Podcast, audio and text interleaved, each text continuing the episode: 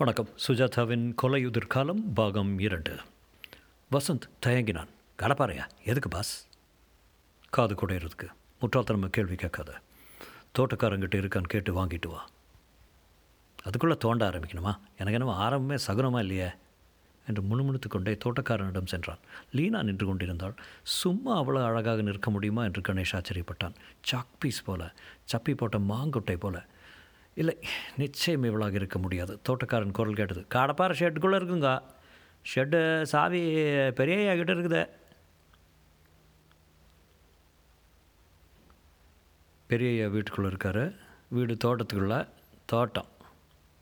போதுமா வசந்த். கடப்பாறை வேண்டாம். லீனா போகலாமா என் பின்னாடியே வாங்க வசந்த் அங்கிள் இந்த அங்கிள் பிஸ்னஸ்லாம் வேண்டாம். இன்றைக்கெல்லாம் இருந்தால் எனக்கு எனக்கு எனக்கு என்ன வயசுங்கிற? லீனா குதித்து கொண்டே வழிகாட்ட அவள் பின் சென்றார்கள். அந்த இடத்தின் அழகான சூழ்நிலை புரிந்தது. வண்டலூர் து தாண்டி பத்து கிலோமீட்டர் தூரத்தில் கான்கிரீட் பாதையை புறக்கணித்து இரண்டு கிலோமீட்டர் உள்ளே செல்ல நகர நாராசங்கள் இருந்து வேண்டுமென்று ஒளி வேண்டுமென்று ஒழித்து வைக்கப்பட்ட சமாச்சாரம் போல நடுவீட்டை சோலை மறைக்கிறது. தீர்மானித்து அமைக்கப்பட்ட பாதையில் சென்டினல்கள் போல் போல கூந்தல் பனைம பனைமரங்கள் யாவும் ஒரே தினத்தில் பிறந்தது போல முப்பது அடி உயரம் அங்கிருந்து சற்று கவிதை கலந்த கரடு முரடு மா கொன்றை முள்மருங்கை காட்டுத்தீ மற்றும் கணேஷுக்கு பெயர் தெரியாத மரஞ்செடி கொடிகள் கடந்து மண்டபத்தை வந்தடைந்தார்கள்.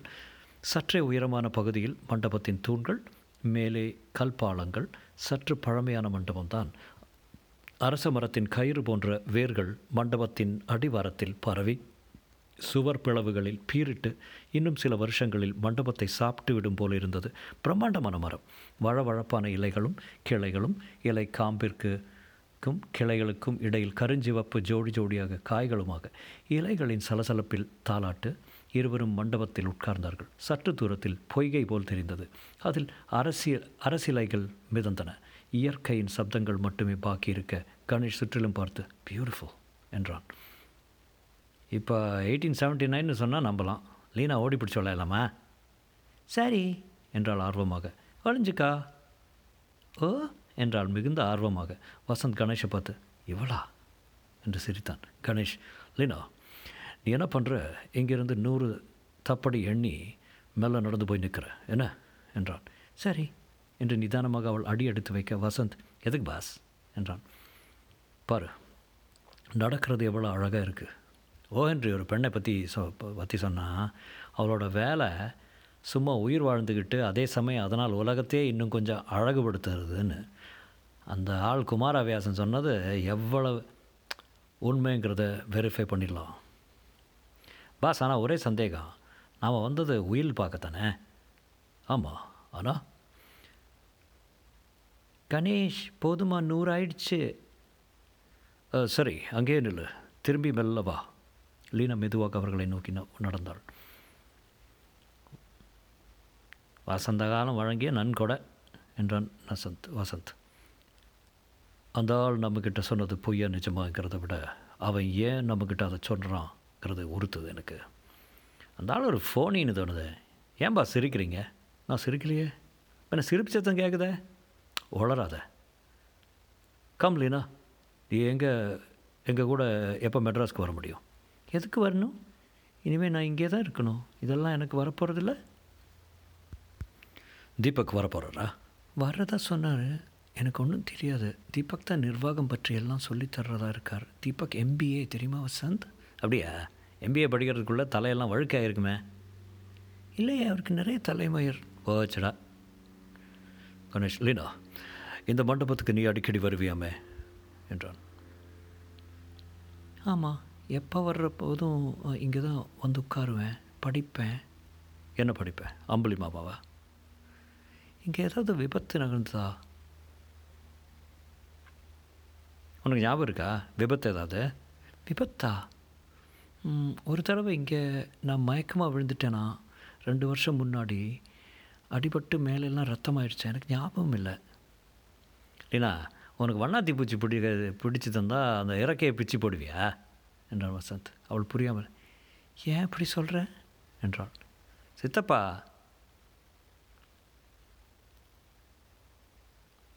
வஸ் வசந்த் என்ன கேட்குறார் பாரு வண்ணாத்தி பூச்சியை நான் பிச்சு போடுவேனா? குமாரவியாசனத்திற்குள் உடை மாறி இருந்தார்.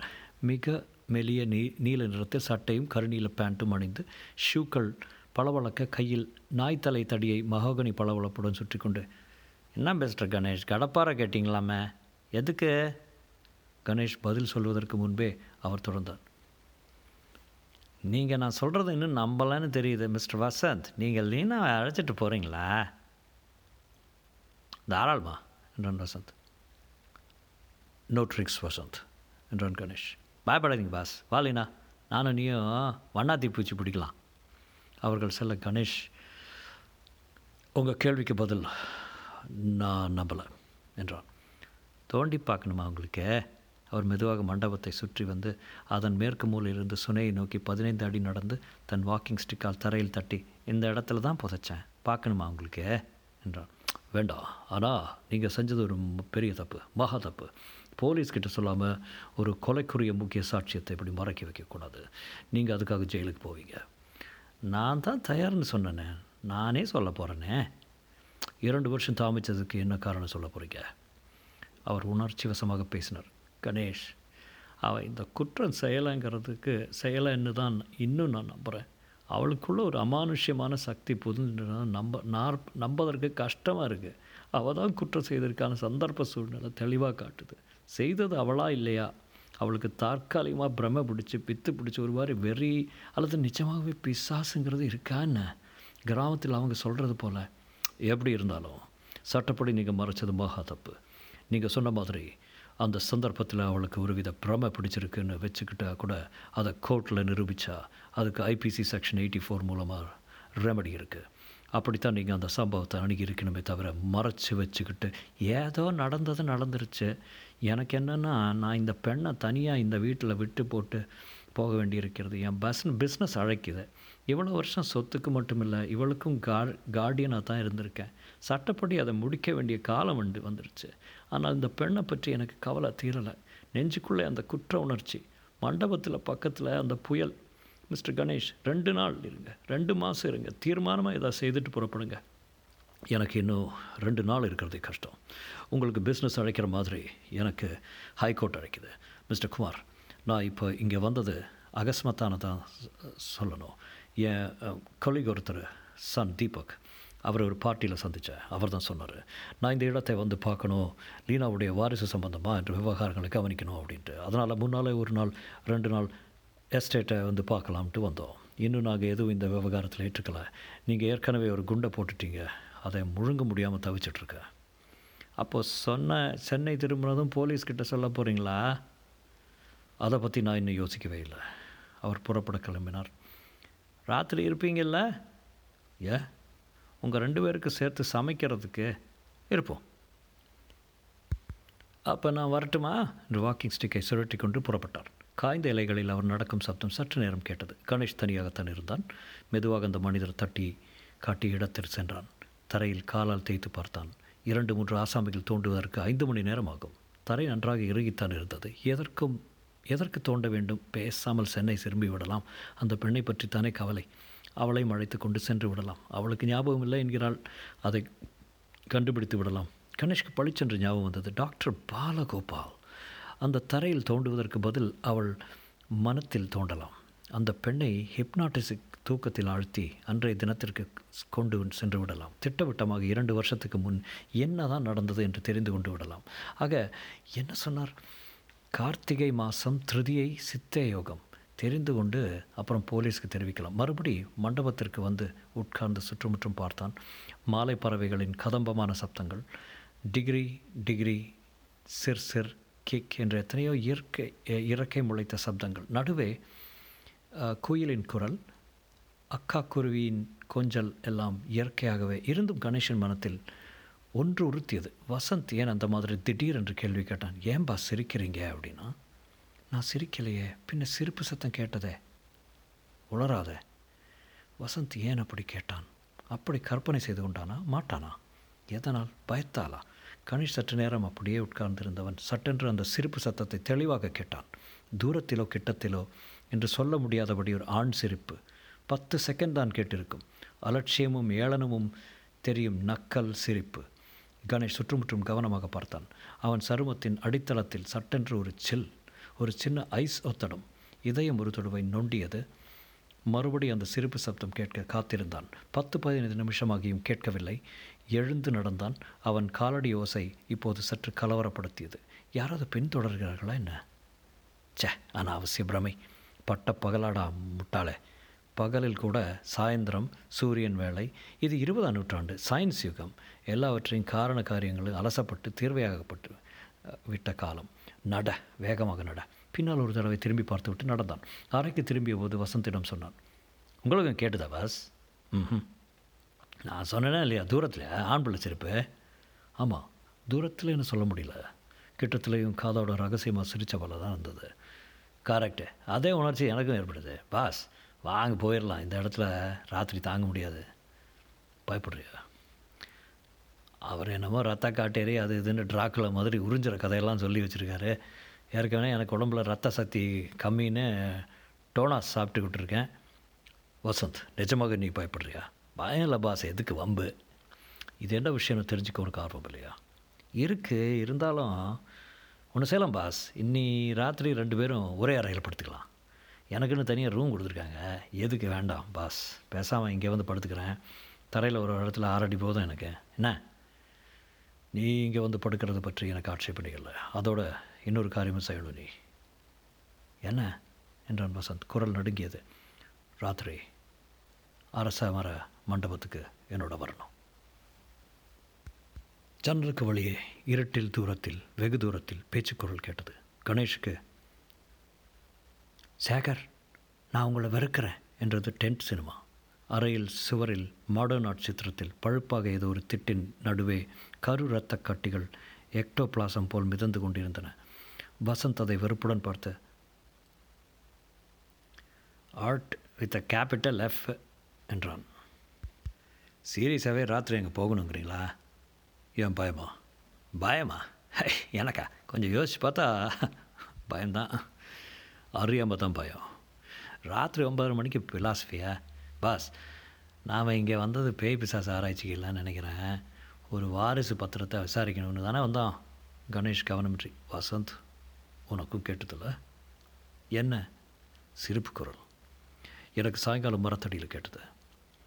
அடா அப்போ நிஜமாகவே பேய் இருக்கா? மரத்தடியில் சிரிச்சுக்கிட்டு குடியும் குட்டி சாத்தானுமா? வசந்த் நீ டவுனில் விசாரிச்சிய சாயங்காலம்? டவுன்? என்ன டவுன்? நெப்பூர் ஏறக்குறைய வில்லேஜ் மாதிரி தான். இருக்கட்டும் என்ன விசாரிச்ச என்ன சொல்கிறாங்க இந்த ஆள் வியாசன் சொன்ன மாதிரி தான் பண்ணையில் ஒரு பயலை ரெண்டு வருஷம் முன்னாடி திடீர்னு காணமா? கணேஷ் மௌனமாக இருக்க வசந்த் தொடர்ந்து அந்த அரச மரத்தில் ஒரு ஒரு ஒரு பிசாசு ரெண்டு வருஷத்துக்கு ஒரு முறை வருமா அரச மரத்தில்? கண்ணால் பார்த்துருக்கேன்னு பத்து பதினஞ்சு ஜனங்கள் சத்தியம் பண்ணுறாங்க பெண் பிசாசம் எல்லாம் புரடா? அப்போ பார்த்துடலாமே. எதுக்கு பார்த்துக்கணும்? வேறு வேலை இல்லை? அந்த பொண்ணு செஞ்சுருக்குன்னு நீ என்ன பிரியா எந்த பொண்ணு மிஸ்டர் கணேஷ்? என்று கணேஷின் காதல்கள் மிக சமீபத்தில் கேட்க தூக்கி வாரி போட்டது லீனா நடுநிசி நேரத்தில். அங்கங்கே ஜரிகை போட்ட சாரி அணிந்திருந்தாள். சின்ன பொட்டு. ஹலோ லீனா நீங்களா? என்றான் வசந்த். என்ன வரல மார்பின் குறுக்கே சாரியின் சன்னம்.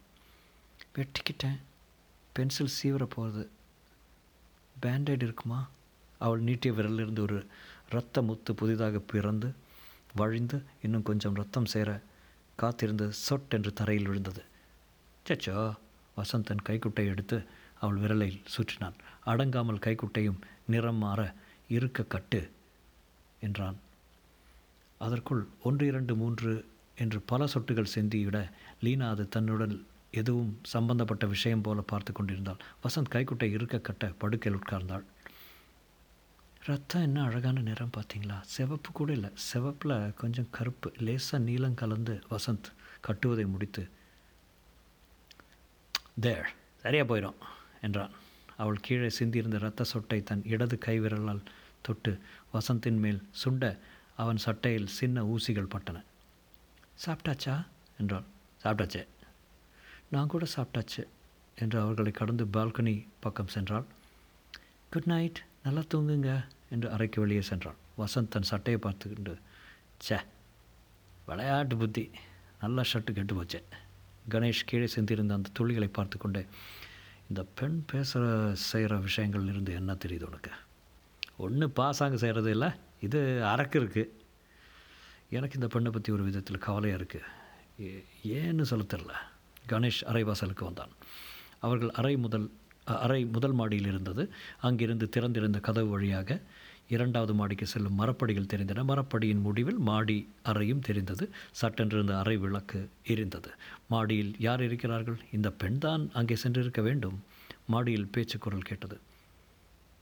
வசந்த் என்று கூப்பிட்டான். அவன் வந்து என்றான். ஷ் கேளு. பேச்சுக்குரல் மட்டுமில்லை குரல்கள் நாற்பது பேர்கள் இருக்கிறார்களா என்ன? மகாநாட்டில் இடைவேளை விட்டார் போல பல பல கசகசவென்று மெ மெலிதான அடித்தளத்தில் கேட்ட குரல்கள். பார்ட்டி நடக்கிறாப்புல இருக்கு? என்றான் வசந்த். ஒரே ஒரு விளக்கில் வெளிச்சம் இல்லையே. கேண்டில் லைட் பார்ட்டியா வா பார்க்கலாம். நீங்கள் முன்னாடி பாங்க நான் பின்னால் வரேன். கணேஷ் மெதுவாக மாடிப்படியில் ஏறி செல்ல அவன் பின் வசந்த் தயங்கி வர பேச்சுக்குரல் அருகே அருகே கேட்டாலும் என்ன பேசுகிறாள் என்று தெளிவாக தெரியவில்லை. எத்தனை பேர் பேசுகிறாள் என்றும் தெரியாமல் பொதுவாக ஒரு கசமுச கதவு சற்று திறந்து உள்ளே நுழைந்து ஹலோ நான் என்று ஆரம்பித்தவன் திடுக்கிட்டு நின்றான். அறையில் ஒருவரும் இல்லை. காலி. மௌனம். அந்த பேச்சுக்குரல் சட்டென்று நின்று போயிருந்தது. வசந்தும் ஆச்சரியத்தில் நின்று விட்டான். தட்டுமுட்டு சாமான்கள் அங்குமிங்கும் சிதறி இருக்க சமீபத்தில் எவரும் இங்கு வந்திருந்ததாக தெரியவில்லை. எங்கும் தூசி. எப்பொழுதும் மகத்தான அறையாக இருந்திருக்க வேண்டும். சுவரில் பெரிய படங்கள் மாட்டியிருக்க நிலை கண்ணாடியில் ரசம் போன கணேஷ். வாங்க பாஸ் போயிடலாம். பேச்சுக்குரல் கேட்டதில்ல வசந்த். ஆமாம் எங்கே அவங்கெல்லாம்? போயிடலாம் வாங்க. ரூமுக்கு போய் யோசிக்கலாம். இரு வசந்த் கணேஷ் மெதுவாக அந்த அறையில் நடந்தான். ஒரு பல்பு இருபத்தைந்து வாட் சோகையுடன் எரிந்து கொண்டிருக்க சான்ஸே இல்லை இங்கே ஒருத்தர் வந்திருக்க முடியாது. பின்ன அந்த சத்தம் டென்ட் கொட்டையா? இல்லை வசந்த் வேறு ஏதோ. வேறு ஏதோன்னா? எனக்கு சொல்ல தெரில என்னது திடீர்னு இருட்டு? என்று புதைத்தான் வசந்த். சட்டென்று அறையில் இருந்த பல்பு அணைந்தது. மெலிதாக மிக மெலிதாக மிக மிக தூரத்தில் மத்தியானம் கேட்ட அந்த சிரிப்பொலி மறுபடி கேட்டது. என்னடா எழவா போச்சு? கணேஷ் வசந்த் வா போகலாம். இனிமேல் இந்த இறையில் இருக்க வேண்டாம். ஒன்றுமே புரியல. வா போயிடலாம். குத்து மதிப்பாக கதவு இருந்த பக்கம் நடந்து முட்டி மோதிக்கொண்டு மாடிப்படி இறங்கி முதல் மாடியில் அவர்களுடைய அறைக்கு ஓடியே வந்து விட்டார்கள். வசந்த் கதவை இறக்கி சாத்தினான். ஜன்னல்களை மூடி கொக்கி போட்டான். அப்பா நமக்கு தாங்காது பாஸ். அதிகாலையில் கிளம்பி போயிடலாம் இப்போவே கூட. இரு யோசி வசந்த். இவ்வளோ சீக்கிரத்தில் விட்டுறதா? பாஸ் இந்த வீட்டில் ஏதோ தப்பாக நடக்குது. இந்த இடத்த விட்டு போயிடலான்னு உத்தமான் எனக்கு படுது நான் நாற்பது பேர் பெருசாக பார்ட்டி நடத்துகிறாங்கன்னு மேலே போனால் ஒரு ஈ இல்லை. என்னது இது? எப்படி சாத்தியம்? இரு வசந்தில் மீ தேங்க் கணேஷ் கட்டில் உட்கார்ந்து மண்டையை பிடித்து கொண்டு யோசித்தான். வசந்த் மௌனமாக உலவினான். நான் எத்தனை பேய் பிசாசெல்லாம் பற்றி படிச்சிருக்கேன். பார்த்ததில் நிச்சயம் இந்த வீட்டில் ஏதோ ஜிங்ஸ் இருக்குது சாயங்காலம் குமாரவியாசன் சொன்ன மாதிரி அவர் கொஞ்சம் நக்கலை அலட்சியமாக சிரிச்சுக்கிட்டே சொன்ன மாதிரி எனக்கு தோணுச்சு. அந்த ஆளையே சரியாக கவனிச்சிங்களா பாஸ்? எனக்கு என்ன அந்த ஆளுக்கு கால் தரையில் படலையோன்னு சந்தேகம். சரி எனக்கு அந்த ஆசாமிதம் ஒரு எல்லாத்துக்கும் காரணம்னு சந்தேகம் வருது என்ன வளர்றீங்க மாடியில் நாற்பது பேர் பே பேச்சு குரல் கேட்குது. பட்டுன்னு திடீர்னு விளக்கு அணையிறது தூரத்தில் சிரிக்கிற மாதிரி சத்தம் வர கேட்குது இதெல்லாம் அமானுஷ்யமான பேய் பிசாசு விவகாரம் விவகாரம்னு சொல்கிறியா பின்ன யோசிச்சு பாரு இதெல்லாம் சாதாரண நவீன விஞ்ஞான சாதனங்கள் வச்சுக்கிட்டு செய்ய முடியாதா? எதுக்கு? அப்படி நம்ம பயங்காட்டுறது என்ன லாபம் இருக்கு? இதெல்லாம் அந்த பெண்ணை பைத்தியமாக அடிக்கிறதுக்கு உத்திகளாக இருக்கலாம் இல்லையா? அது எதுக்கு? அந்த வில்லை பற்றி என்ன சொன்னார்? பிரிக்க முடியாத சொத்துன்னு. ஒருவேளை இந்த பொண்ணு நேர்வாரிசு இல்லாமல் கல்யாணம் செய்துக்காமல் இறந்து போயிட்டா? அந்த சொத்து அவர் குடும்பத்துக்கு வந்து சேருமோ என்னமோ? உயிரை பார்த்தா தெரிஞ்சிடும் ஆனால் அப்படி அவருக்கு உசிதமாக இருந்தால் ரெண்டு வருஷத்துக்கு முந்தி இந்த பொண்ணை யாரையோ கழுத்தை நெரிச்சு கொன்ற போது உடனே காட்டி கொடுத்துருக்கலாம்ல இதுக்காக மூடி மறைச்சாரா கணேஷ் சிரித்து அவர் சொன்னதையெல்லாம் நீ நம்பிட்டியா? கிராமத்தில் கூட பேசிக்கிறாங்களே கிராமத்தில் வதந்திகளை இவரே கிளப்பியிருக்கலாம் ரொம்ப சுற்றி வளர்ச்சி என்னத்தையும் சாதிக்க விரும்புகிறாரு படிப்படியாக அவளை ம் உதைக்குது வசந்த் நீ என்ன பண்ணுற நேரம் அந்த மாடி ரூமுக்கு போய் மறைச்சி வச்ச ஏதாவது ஒரு ஒயர் ஸ்பீக்கர் இருக்கான்னு பாரு. இப்போவா என்ற வசந்த். காலையில் பாரு. காலையில் நம்ம ஊருக்கு போகிறோம் இல்லை இன்னும் ரெண்டு நாள் இருந்துட்டு இது என்னன்னு தெரிஞ்சுக்கிட்டு கிளம்ப போகிறது தெரிஞ்சுக்காமல் கிளம்ப போகிறதில்ல பாஸ் சென்னையில் ஏகப்பட்ட வேலை இருக்குது வசந்த் எனக்குள்ள ஒரு உணர்வு உறுத்துது. இந்த பெண்ணுக்கு ஆபத்து இருக்குதுன்னு ஐம்பது வயசுக்கு சாயம் அடிச்சுக்கிட்டு தொலை தொலைன்னு காப்பு போட்டுக்கிற ஆசாமி அதான் குமார வியாசன். கனல் கொஞ்சோண்டு மாய் கவனிச்சிங்களா? கண்ணில் கண்ணில் கொஞ்சோண்டு மாய் கவனிச்சிங்களா? ஒரு மாதிரி ஆசாமி தான். அதை விட எனக்கு ஒரு ஆர்வம் ஏற்பட்டுருச்சு. இது வரைக்கும் எனக்கு இந்த மாதிரி அமானுஷ்யமான நடக்கிற சமாச்சாரங்கள் பேய் பிசாசு இதெல்லாம் நம்ம நாம் கேட்ட இந்த சிரிப்பில் எனக்குள்ள ஒரு கலக்கம் ஏற்பட்டு முதல் தடவையே தானே பயம். என்னன்னு தெரிஞ்சுக்கிட்டு பிடிச்சதும் உடனே அந்த மாடி அறையை பார்த்துட்டு வந்துடு என்ன? குட் நைட் உன் அறைக்கு போய் படுத்துரு. வசந்த் வேணாம் பாஸ். இங்கே ஒரு பெட்ஷீட் விரித்து தரையில் படுத்துக்கிறேனே. எனக்கு தோண வேண்டாம் வசந்த். எனக்கு வேணுமே. கணேஷ் ஜன்னலுக்கு வெளியே பார்த்தான். தூரத்தில் கருநீல ஈரத்தில் பொய்கையில் பொய் நிலா மிதந்தது. அந்த அரச மரத்தில் பற்பல கிளைகள் தலை விரித்திருந்தன. விளிம்புகளில் சின்ன சின்னதாக வெள்ளி தெரிந்தது. டென் சினிமா இப்போது டூயட் பாடிக்கொண்டிருந்தது. யாரோ விளையாடுகிறார்கள். ஆம் எல்லாம் விளையாட்டு தான் எனக்கு எப்பவுமே இதில் நம்பிக்கை கிடையாது. விஞ்ஞான ரீதியில் ஏதோ ஒரு காரணம் இருக்க வேண்டும். இந்த சிரிப்புக்கு மாடியில் கேட்ட அந்த பேச்சுக்குரல் மனப்பிரமை அல்ல. சாத்தியமாக சத்தியமாக வசந்தும் கேட்டிருக்கிறான். வசந்த் படுக்கை விரித்தான். பாஸ் உங்கள்கிட்ட காம்போஸ் இருக்குமா? இல்லை கார்டனால் மாதிரி ஸ்ட்ராங்காக ஏதாவது?